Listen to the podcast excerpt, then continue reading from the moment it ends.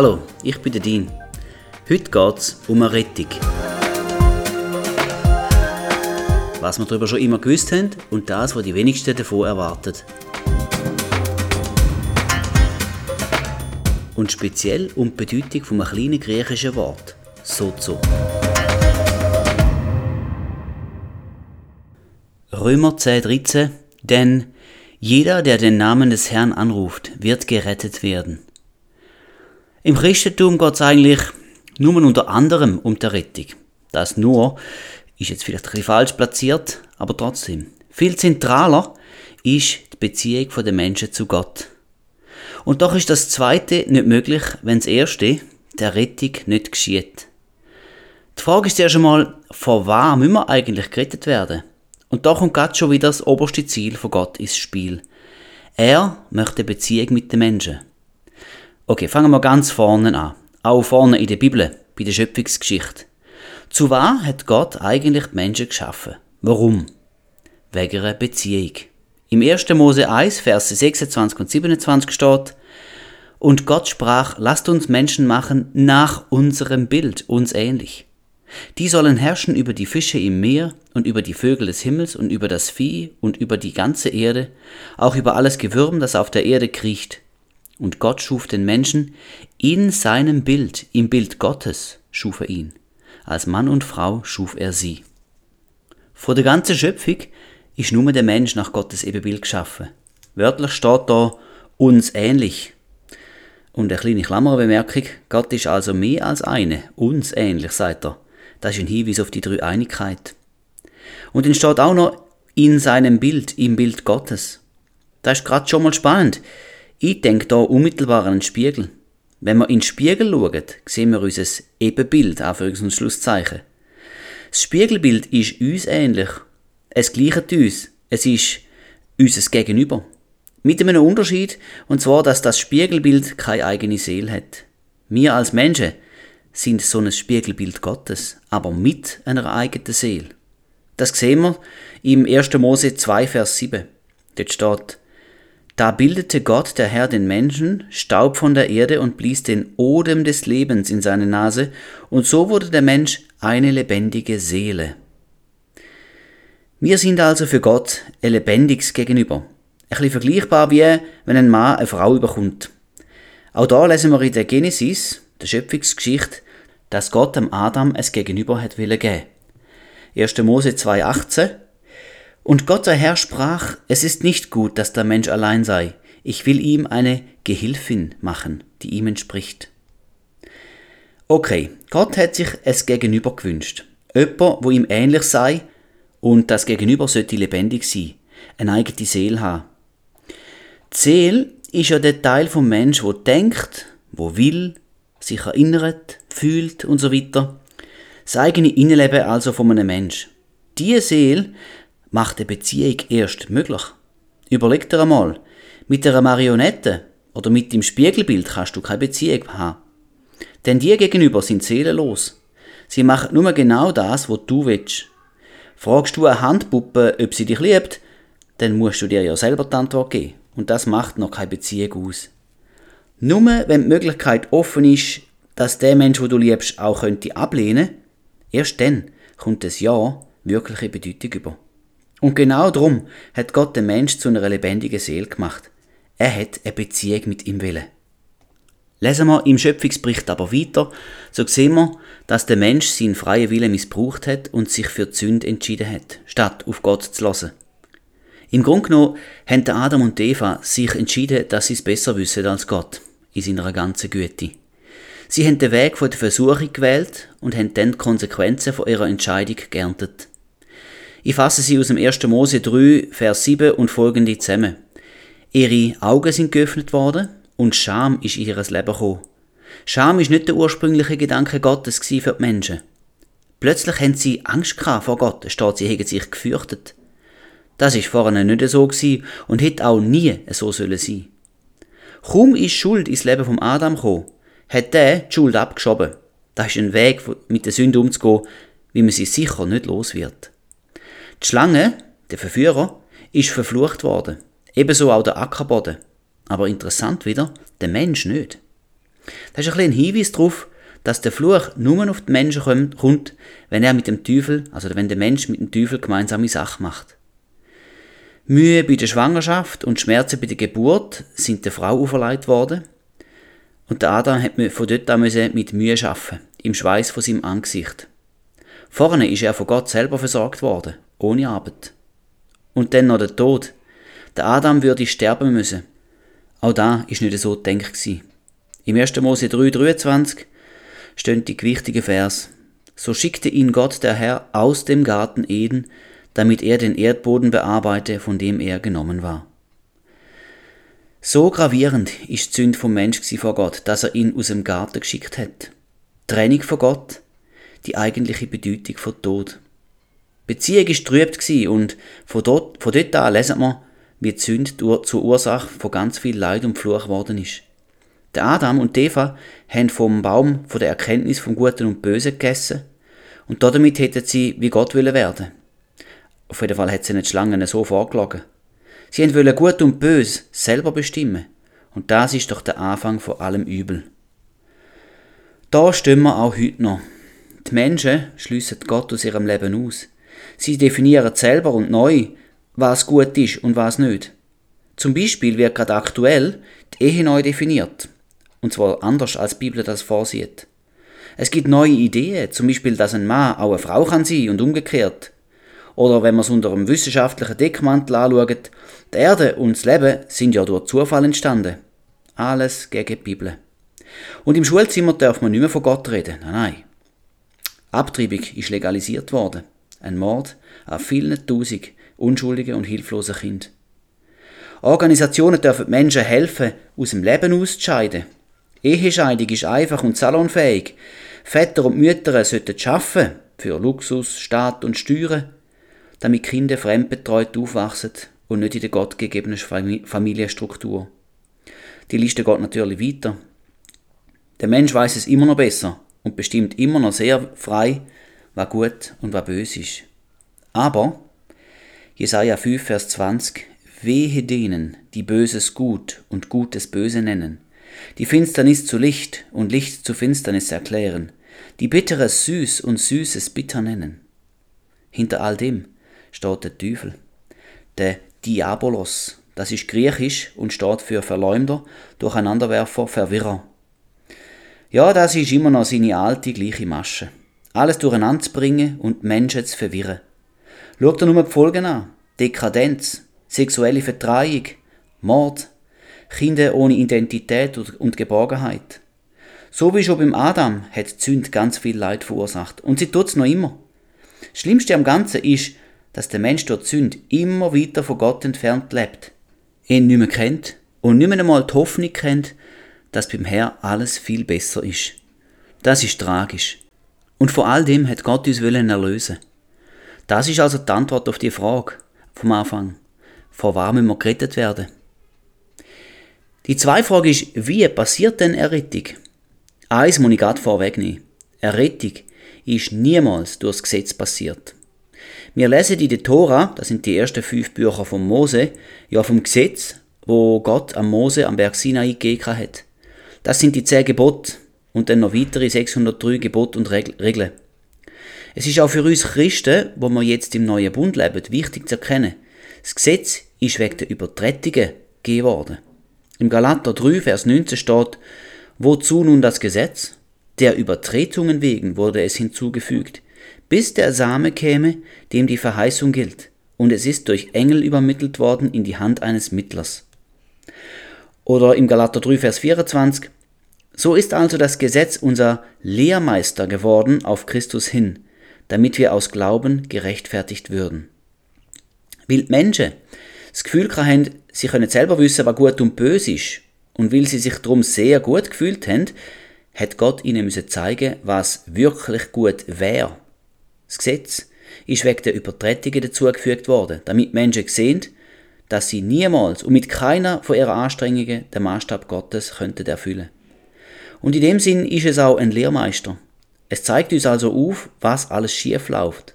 Aber nur bis der Christus kommen würde, steht. Denn wenn wir an ihn glauben, an Jesus, dann erst werden wir gerechtfertigt. Niemals aus der Befolgung vom Gesetz. Das steht auch im Galater 3,11 ganz deutlich. Dass aber durch das Gesetz niemand vor Gott gerechtfertigt wird, ist offenbar, denn der Gerechte wird aus Glauben leben.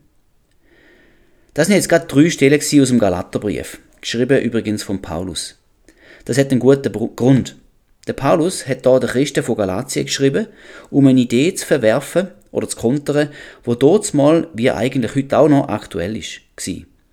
Einige aus den Sekten der Judaisten sind gekommen und haben gesagt, dass der Rettung aus Glauben an Jesus schon gut sei, dass aber noch Teil vom Gesetz, vom alten Bund, weiterhin müssen eingehalten werden. Zum Beispiel Beschneidung oder jüdische Fest und so weiter. Der Paulus hat das alles sehr vehement kontert.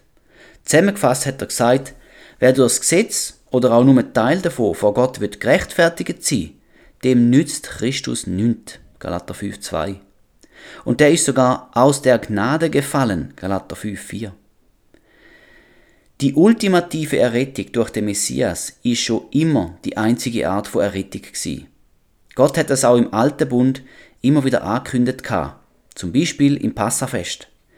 Man kann es im 2. Mose 12 nachlesen. Vorne Israel seinen Sklavendienst in Ägypten endgültig können quittieren, hat ja Gott diese eben zehn Plagen über die Ägypter geschickt. Als letztes der Todesengel, wo in jedem Haus die männliche Erstgeburt umgebracht hat, bei den Menschen und beim Tier. Der einzige Weg, das abzuwenden, ist darin bestanden, ein männliches, makelloses Lamm zu schlachten und das Blut von dem Lamm an die Türpfosten zu streichen. In der Nacht vor der zehnten Plage ist dann ja der Todesengel an sieben Häusern vorbeigegangen. Passa heißt auch wörtlich vorbeigehen. Und daraus ist dann das Passafest entstanden, wo jährlich gefeiert wird und immer wieder an die Verschonung erinnert. Damit hat Gott schon zu Moses Zeiten Möglichkeit vom stellvertretenden Tod eingeführt. Und bezeichnenderweise ist Jesus Lamm Gottes genannt worden, zum Beispiel im 1. Korinther 5, Vers 7.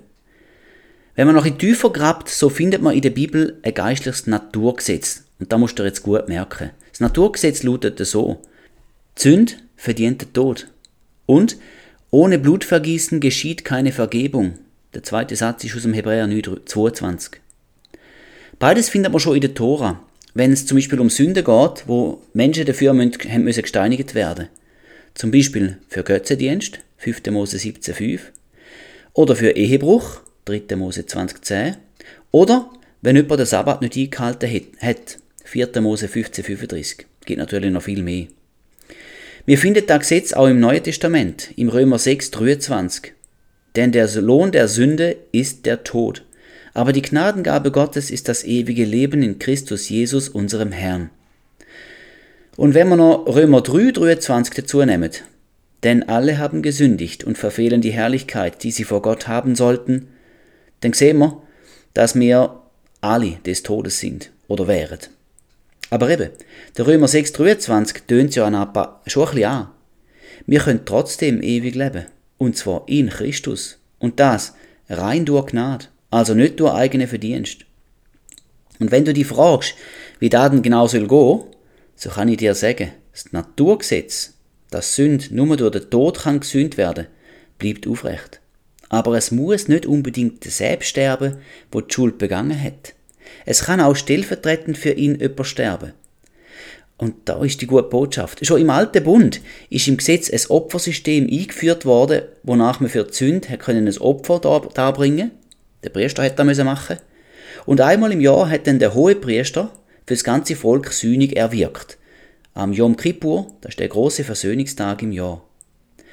Der Hebräerbrief zeigt uns, dass Jesus das ultimative, stellvertretende Opfer war und da auch für alle Zeit ist und bleiben wird. Hebräer 9, Vers 11 und 12.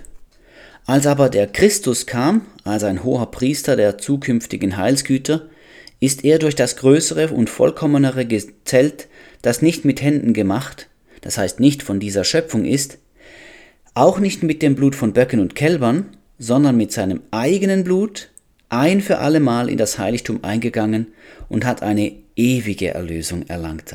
Halleluja, das ist so gut. Jesus selber ist also der, ein ewig lebender hoher Priester, wo immer für uns eintreten kann, weil er ja nicht stirbt und zur Rechten vom Vater sitzt. Und wenn er vom größeren und vollkommeneren Zelt spricht, da im Hebräer, dann meint das das himmlische Heiligtum. Das Blut, wo Jesus im himmlischen Heiligtum dargebracht hat, ist sein eigene gsi, das vom Lamm Gottes.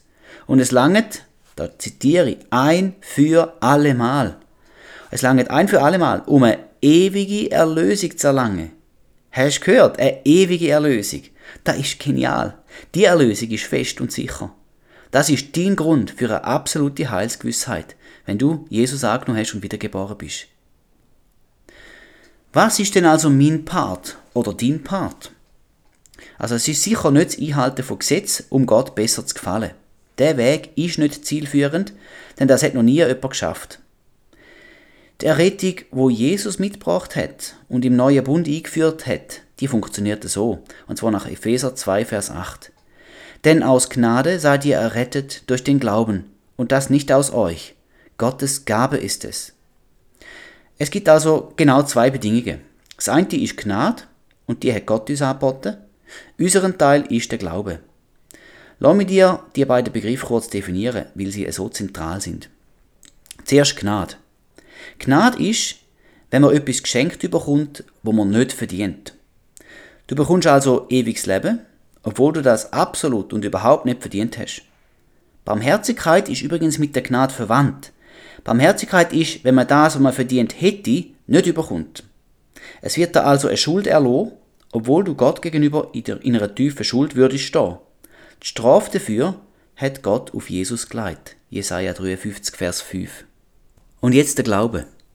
Glaube ist Zustimmung gegenüber dem, was Gott sagt. Man könnte auch Vertrauen sagen. Du vertraust Gott und akzeptierst, dass du selber nichts zu deiner Errettung kannst beitragen. Das hat Jesus für dich gemacht. Glaube heißt natürlich auch, dass du so lebst, wie Gott es dir empfiehlt. Denn du glaubst ja, dass er es vollkommen gut mit dir meint. Im Hebräer 11, Vers 1 finden wir noch eine präzisere Definition von Glauben.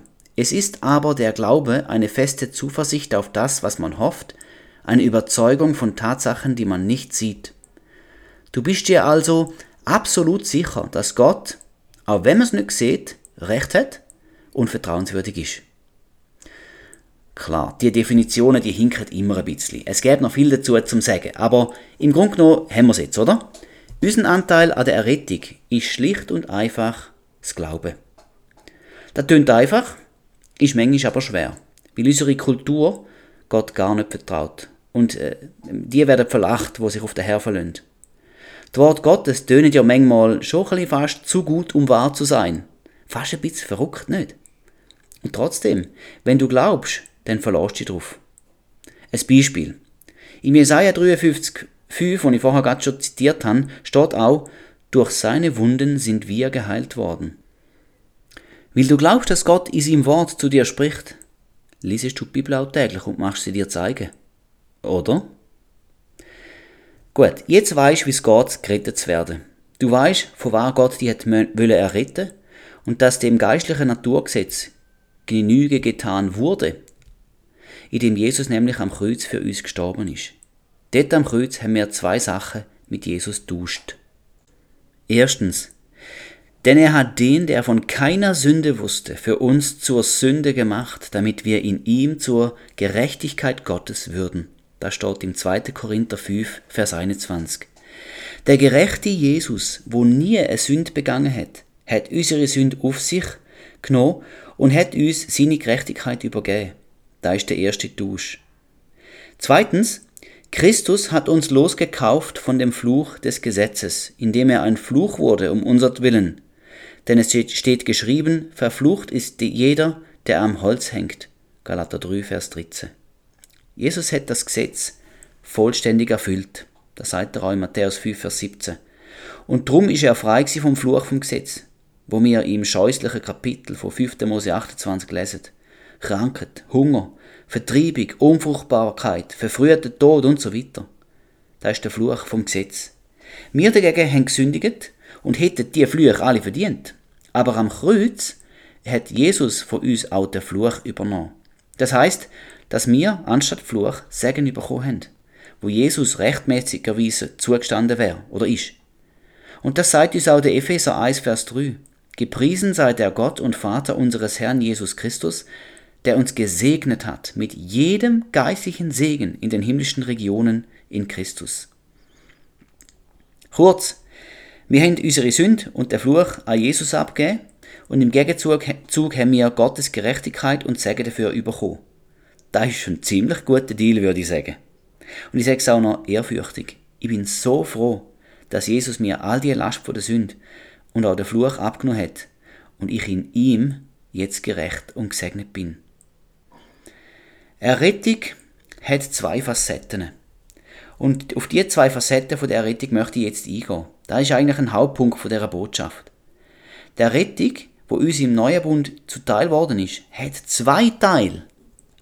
Einer davon ist uns als gute Sonntagsschüler und Kirchenbesucher sicher wohl bekannt. Wir sind von der Sünde befreit. Ausdeutscht heißt da, wir sind einmal Sünder gsi, Vergangenheit, und hätten den Tod verdient, eben nach dem geistlichen Naturgesetz. Durch den Tod von Jesus sind wir aber von der Sünde erlöst. Gott rechnet sie uns nicht mehr zu. Oder nicht mehr an, sondern er hat sie ganz auf Jesus geleitet. Das steht im Psalm 32, Vers 1 und 2. Wohl dem, dessen Übertretung vergeben, dessen Sünde zugedeckt ist.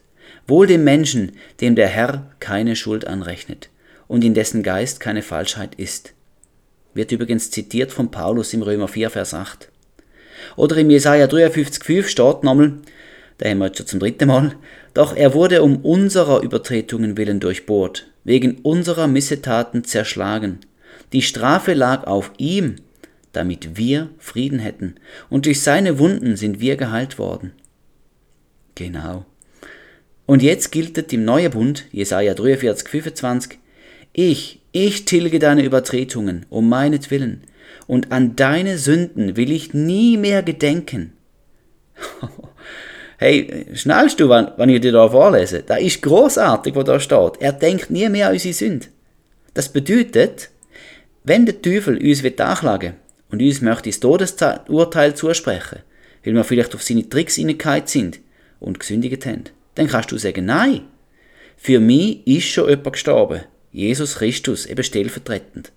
Und das heißt, für mich gibt es in Christus keine Verdammnis mehr und auch kein Tod. Römer 8,1. Das ist großartig. Das ist nicht bloß gut, es ist nicht bloß nur besser, es ist gut in der Superlative. Das ist das Beste von allem, echt. Danke, Herr. Danke, danke, danke für das. Aber eben, ich habe vorhin schon gesagt, dass wir diese Botschaft schon kennen. Sagen wir die meisten von uns jedenfalls.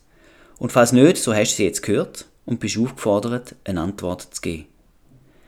Die zweite Seite der Erlösung ist jetzt die Sache mit dem Fluch. Und ich behaupte jetzt mal, da haben viele Christen einen blinden Fleck. Ich würde ihn heute gerne aufdecken. Wie wir im Galater 3,13 gelesen haben, hat Jesus auch den Fluch auf sich genommen. Und an dieser Stelle wird das Evangelium, die gute Nachricht, oder da heißt ja Evangelium, die wird jetzt besser als bisher angenommen. Der Fluch, von dem im Galater dreht ist, der steht im 5. Mose 28, da habe ich vorher schon mal gesagt. Da stehen, da stehen sehr viele Sachen, die uns bekannt sind. Es ist ein furchtbares Kapitel. Puh, der Mose hat da aufgeschrieben, was für Flüche würden eintreffen, wenn das Gesetz nicht eingehalten würde. Ich fasse jetzt mal einen Teil davon zusammen. Es wäre sicher spannend, aber auch deprimierend, das ganze Kapitel zu lesen. Also, Flüche vom 5. Mose 28. Mangel, Verlust, Tod, Unfruchtbarkeit, Unglück, Misslinge, Pest, Verzweiflung, Fieber, Dürre, Gefangenschaft, Entzündungen, Vertreibung, Wahnsinn, Geschwür, Bühle, Ausschläge, Verwirrung, Blindheit, Raub, Ehelosigkeit, Unterdrückung, Qual, äh, Ausbeutung, Scheitern, Sklaverei, Kindsverlust, Schaden, Elend, Schulden, Verfolgung, Durst, Not, Leid, Angst, Plagen und so weiter und so weiter. Und das war im Fall der erste Auszug von einer noch viel längeren Liste. Schau, all diese Sachen, die hätten wir verdient. Da müssen wir uns schon klar sein. Denn wir können den hohen Standard von Gott, wo im Gesetz vorzeichnet ist, niemals erfüllen. Also würde uns eigentlich jeder von diesen Flüchen zustehen. Wir hätten das alles verdient. Aber wie uns im Galater 3, Vers 13 gesagt wird, Jesus ist für uns zu dem Fluch geworden, so dass wir jetzt Segen statt Fluch bekommen. Die Segnungen stehen übrigens in den ersten 14 Vers vom 5. Mose 28. Kindersegen, Ackersegen, Segen im Stall, Genüge beim Essen, die Finde werden geschlagen, Gelingen, Respekt rundum, Überfluss an Gütern, Segen auf allen, auf allen unseren Werken von unseren Händen, Reichtum zum Ausleihen, wir sind das Haupt und nicht der Schwanz. Und im neuen Bund kommt noch so viel mehr dazu. Tönt gut, oder? Aber, erlebst du das? Oder ist es nicht so, dass der eine oder andere Fluch sich auch bei uns manchmal manifestiert? Also bei mir könnte ich es also so sagen. Meine Mission heute ist, dir zu sagen, es stimmt aber doch. Es ist ein geistliches Naturgesetz.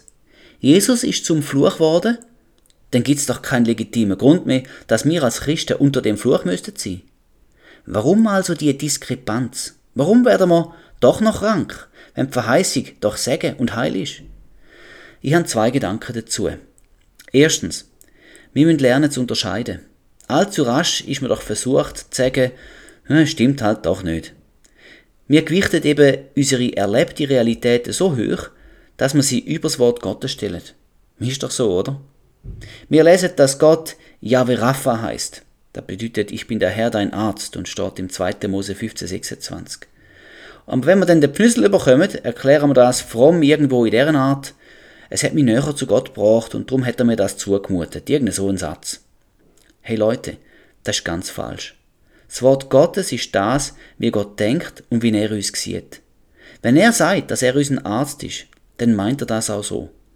Da kann mich ein Pfnüssel nicht vom Gegenteil überzeugen. Ich erkläre es mir so. Es gibt eine erlebte Realität, zum Beispiel der Pfnüssel oder Kopfweh. Okay, die sind von Zeit zu Zeit real, das spüren wir ja. Abstreiten wäre irgendwo ignorant. Aber es gibt auch noch eine Wahrheit und die steht hoch über der erlebten Realität. Jesus Christus ist die Wahrheit. Kannst du übrigens im Johannes 14, Vers 6 nachlesen. Was er sagt, wer er ist, das ist wahr und steht hoch über allem, was wir erleben oder auch erlebt haben. Und der zweite Gedanke zu dem, wir wissen ja, dass Gott alle Menschen will retten. Sind alle Menschen gerettet? Nein. Und warum nicht? Weil sie das Angebot von der Gnade nicht annehmen und im Glauben ergreifen. Auf die gleiche Art und Weise wissen wir, dass Gott alle Menschen möchte frei machen und auch kann. Das steht im Johannes 8, Verse 31 bis 36. Schau nur, sind alle frei? Nein. Und warum nicht? Weil das nicht jeden ergreift. Wir glauben lieber der erlebten Realität. Mit Rauchen aufhören, das ist so unheimlich schwer, das schaffe ich nicht. Und so ist es wohl mit vielen anderen Themen im Leben. Sind alle Menschen im Frieden und ohne Angst und Sorge? Nein obwohl es Gottes Wille wäre. Da kann man lesen im 1. Petrus 5, Vers 7, im Psalm 50, 15 und an weiteren Stellen. Werden alle geheilt? Wieder nein. Wohl aus dem gleichen Grund. Äh, gell, da ist im Fall kein Vorwurf, von ich da am erzählen bin. Wirklich nicht. Vielleicht ist es so, dass du das alles ja gar nicht gewusst hast. Im Hosea 4, Vers 6 steht, mein Volk geht zugrunde aus Mangel an Erkenntnis. Was du noch nicht weißt, das kannst du auch gar nicht anwenden. Und dann bist du einfach schlecht informiert. Falls dem so ist, ab heute weisst es aber. Und du merkst auch, über all die Jahre durch, wo du da nicht gemerkt hast, ist es schon in der Bibel gestanden, schwarz auf weiß. Du hast es vielleicht nicht gelesen oder hast es beim Lesen überlesen oder nicht realisiert. Wieder einmal der Appell, der sollte dir langsam bekannt vorkommen von mir, lies deine Bibel. Vielleicht ist es aber auch so, dass du das zwar gelesen hast, es aber nicht so wirklich verstanden hast. Ich hoffe, dem habe ich heute ein bisschen abhelfen Gang selber ins Wort und studier die Wahrheiten, bis sie zu deinem Eigentum werden. Und dann gibt's noch einen dritten Grund. Vielleicht kannst du das einfach nicht glauben. Schade. Überleg's dir gut. Denn wenn du nicht glaubst, wirst du mit Sicherheit nicht erfahren. Glauben ist für Gott essentiell wichtig. Hebräer 11, Vers 6 sagt sogar, ohne Glauben aber ist es unmöglich, ihm wohl zu gefallen. Ich will dir nochmal etwas geben, was mich umgehauen hat, wo ich es entdeckt habe. Es ist eben ein kleines griechisches Wort, wo in der griechischen Urversion vom Neuen Testament vorkommt. Gell, Griechisch ist dort mal die Weltsprache gewesen, vielleicht ein bisschen so wie Englisch heute. Das Wort ist sozo, S-O-Z-O, und es ist ein Verb. Sozo kann ganz verschieden übersetzt werden, es hat also mehrere Bedeutungen wo alle in die gleiche Richtung gehen. Und das wäre, sozo heißt retten, heilen, befreien, bewahren, vollkommen machen. Im einführenden Vers aus dem Römer 10, 13, da sage ich nochmal, denn jeder, der den Namen des Herrn anruft, wird gerettet werden, steht genau da Wort Sozo fürs Wörtli gerettet. Sozo ist also das Wort für die Rettung, wo wir in Christus haben. Das Wort Sozo kommt im griechischen Urtext weit über 100 Mal vor und wird ganz verschieden übersetzt, je nach Kontext. Ein paar Beispiele dazu. Matthäus 1,21 Sie wird aber einen Sohn gebären und du sollst ihm den Namen Jesus geben, denn er wird sein Volk erretten von ihren Sünden. Da das Wort erretten Sozo. Oder Matthäus 9,21 Denn sie sagte bei sich selbst, wenn ich nur sein Gewand anrühre, so bin ich geheilt. Das ist die Geschichte von der Blut, blutflüssigen Frau und das Wörtli geheilt ist so zu. Markus 5,23 Und er bat ihn sehr und sprach, Mein Töchterlein liegt in den letzten Zügen, komme doch und lege ihr die Hände auf, damit sie gesund wird und am Leben bleibt. Da ist der Jairus und seine Tochter. Und damit sie gesund wird, da ist so zu. Markus 10, 52, da sprach Jesus zu ihm, Geh hin, dein Glaube hat dich gerettet. Und sogleich wurde er sehend und folgte Jesus nach auf dem Weg. Gerettet ist Sozo und da ist die Geschichte vom blinden Bartimäus, wo wieder hat dürfen sehen nachher. Und Lukas 8, 36. Die aber, welche es gesehen hatten, erzählten ihnen auch, wie der Besessene gerettet worden war. Gerettet worden war ist Sozo und es geht da um den besessene Gadarener, da steht mit der Legion von Dämonen. Also auch eine Befreiung oder, von Dämonen ist mit dem Wort Sozo gemeint. Du siehst, Sozo hat mehr als eine Bedeutung. Und der Rettung, wo wir in Jesus haben, enthaltet mehr als die Vergebung von Sünd. Da ist auch Heilig, Befreiung, Freiheit und Wiederherstellung drin. Wenn du wiedergeboren bist, dann gehört dir das ganze Paket von der Errettung. So nimm es auch in Anspruch. Schau, auch Jesus hat da demonstriert, wo er auf der Erde gelebt hat. In den Evangelien findet man, dass seine Haupttätigkeit sind, Reich Gottes verkündigen, heilen, befreien und Sünden vergeben. Ein Beispiel. Bei der Heilung vom Gelähmten, wo von seinen Freunden durch ein Loch im Dach vor Jesus seine Füße abgelassen worden ist, sieht Jesus zuerst ihren Glauben und dann sagt er zum Gelähmten, Sohn, deine Sünden sind dir vergeben. Markus 2,5. Und ein bisschen später, um seine Vollmacht äh, zu beweisen, dass er auch auf Erde Sünden kann vergeben, sagt er nochmal zu einem, ich sage dir, steh auf und nimm deine Liegematte und geh heim. Markus 2,11. Jesus hat also beides gemacht: Sünde vergeben und vom Fluch von der Krankheit befreit. Wenn wir Prophezeiungen über Jesus anschauen, dann entspricht das auch genau dem. Jesaja 53, 4 bis 5 ist eine so eine zentrale Stelle, dass du sie dir solltest merken. Und ich glaube, jetzt kommt sie schon zum vierten Mal in dieser Botschaft. Dort steht, für wahr, er hat unsere Krankheit getragen und unsere Schmerzen auf sich geladen, also Krankheit und Schmerzen. Wir aber hielten ihn für, ihn für bestraft, von Gott geschlagen und niedergebeugt. Doch er wurde um unserer Übertretungen willen durchbohrt, wegen unserer Missetaten zerschlagen, also Sünd. Die Strafe lag auf ihm, damit wir Frieden hätten, und durch seine Wunden sind wir geheilt worden. Du siehst in den zwei Vers wieder, der zweifache Tausch. Krankheit und Schmerzen liegen auf Jesus. Dafür sind wir geheilt. Da ist Fluch gegen Segen austauscht. Und Straf gegen Frieden. Sünd gegen Gerechtigkeit. Man sieht, dass der Messias beides erledigt hat. Das Problem von der Sünd und das Problem vom Fluch. Da hätte Jesaja übrigens rund 700 Jahre vor der Zeit Jesu vorhergesagt. Das ist doch bemerkenswert.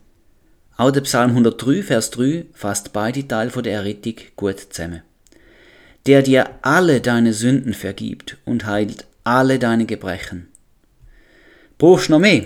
Oder siehst, dass im Begriff Errettung beides enthalten ist. Vergebung von Sünd und Erlösung vom Fluch. Vor allem die zweite Hälfte, der Erlösung vom Fluch, ist vielen Christen unbekannt. Warum nur? Es steht schon immer in der Bibel, schon über Jahrtausende lang. Ist es vielleicht, wie wir diesen Teil nicht so erleben? Ich muss die herausfordern und bin selber auch herausgefordert. Wenn wir den Psalm 103 ernst nehmen, wo ja der Lösung der Sünde und der Lösung der Krankheit in einem Satz verbindet, dann könnte das im Extrem zwei Sachen bedeuten. Erstens, und zwar positiv formuliert, so sicher, wie er unsere Sünden vergeben hat, so sicher heilt er auch alle unsere Gebrechen. Zweitens, und negativ ausdruckt, wenn Gott unsere Sünden äh, so vergibt, wie er uns heilt, im gleichen Maß, dann steht es ziemlich schlecht um unsere Errettung. Das Problem aus meiner Sicht ist, dass wir Menschen gern unsere Erfahrung zur Referenz machen. So im Stil von, was ich nicht erlebe, das kann gar nicht sein. Und da ist falsch. Ich weiß, ich wiederhole mich, aber die Bibel hat recht, das sage ich dir. Setz deine erlebte Realität nicht über die Wahrheiten Gottes. Denn wir wandeln im Glauben und nicht im Schauen, sagt doch der Paulus im 2. Korinther 5, Vers 7. Der Glaube ist doch eine Überzeugung von Tatsachen, die man nicht sieht. So steht es im Hebräer 11,1. Der berühmte Heiligsprediger Smith Wigglesworth hat einmal gesagt, irgendwo in dieser Art, mich beeindruckt nicht da, wo ich sehe, sondern da, wo ich glaube. Und so ist auch Jesus gsi. Sogar ein Toter, wo schon vier Tage lang tot war, hat ihn nicht eingeschüchtert. Auch nicht eine Legion von Dämonen. Oder der gefürchtete Aussatz. Jesus hat uns Glauben vorzeigt und vorgelebt, mit der Absicht, dass wir ihm dort drin nachfolgen. Und so sage ich es dir nochmal. Wenn die Bibel sagt, und das macht sie an vielen Stellen, dass der Rettung Gottes sowohl Vergebung von der Sünde sowie auch Erlösung vom Fluch beinhaltet, dann ist das so. Falls dir das alles neu ist, so ist dein erster Schritt, ganz überprüfen. Lies es selber nach. Darum habe ich dir auch immer die Adresse von der Bibelstelle angegeben. Und zweitens, nimm's an. Bejah's. Glaub's. Drittens, sprich's auch noch aus. Proklamier's. Erzähl's weiter. Und dann viertens, du geduldig warten, bis eine Frucht wächst. Sie wird kommen. Da kann ich dir versprechen, aus dem Wort Gottes aus wird da klar. Denn das Wort Gottes funktioniert ja wie ein Samen. Ich für meinen Teil habe mich entschieden, beide Teile von deren Errettung ganz für mich zu beanspruchen. So felsenfest und sicher, wie Gott mir meine Schuld vergeben hat, indem er die verdiente Strafe dafür einfach auf seinen Sohn Jesus geleitet hat, so bombensicher ist auch meine Errettung vom Fluch. Da glaube ich. Das Opfer von Jesus langt für beides. Ja, Sünde und der Fluch, die hängen ja sogar zusammen, wie wir am Anfang gesehen haben. Ich hoffe und bete, dass du beim drüber nachdenken vom Heiligen Geist gelehrt wirst, dass das das Wesen der Erlösung ist, wo Jesus für dich am Kreuz mit seinem kostbaren Blut zahlt hat.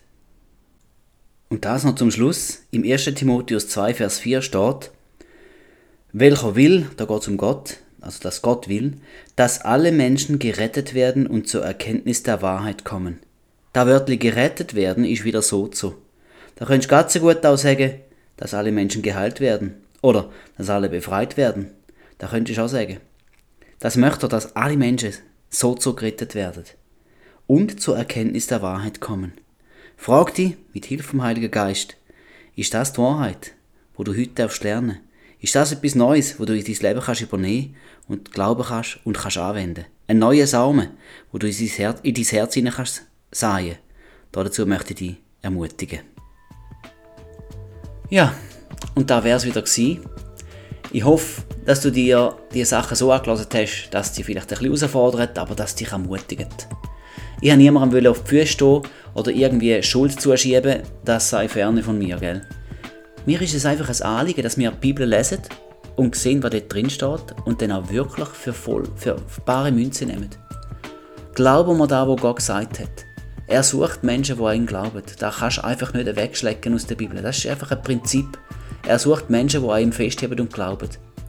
Und wahrscheinlich ist in unserer Zeit ähm, das Wörtchen Geduld oder die Tugend von der Geduld nicht gerade so sehr ausprägt. Oder? Wir, die alles sofort können haben sind uns nicht gewohnt, dass wir ein bisschen warten müssen, bis eben so ein Samen plötzlich wächst und Frucht gibt. Zudem möchte ich dich ermutigen. Glaub dem Wort Gottes und freu dich an dieser doppelten Errettung. An dieser Errettung, wo die Sünde uns völlig abnimmt, wie wir da wahrscheinlich schon gewusst haben, aber wo auch der Fluch keinen Platz mehr hat in unserem Leben. Und dann glaub's, nimm's, sprich's aus und werde gegen alles, was der Teufel dir wird anwerfen. Dazu möchte ich dich ermutigen. Und Heiliger Geist, ich danke dir für dein Wort und für deine Wahrheit. Ich danke, dass du da gezeigt hast. Und ich danke dir auch, Herr, dass du bereit bist, dem, was glaubt, das auch zu bestätigen. Ich danke dir, mein großer Gott. Hat dich von Herzen lieb. Amen.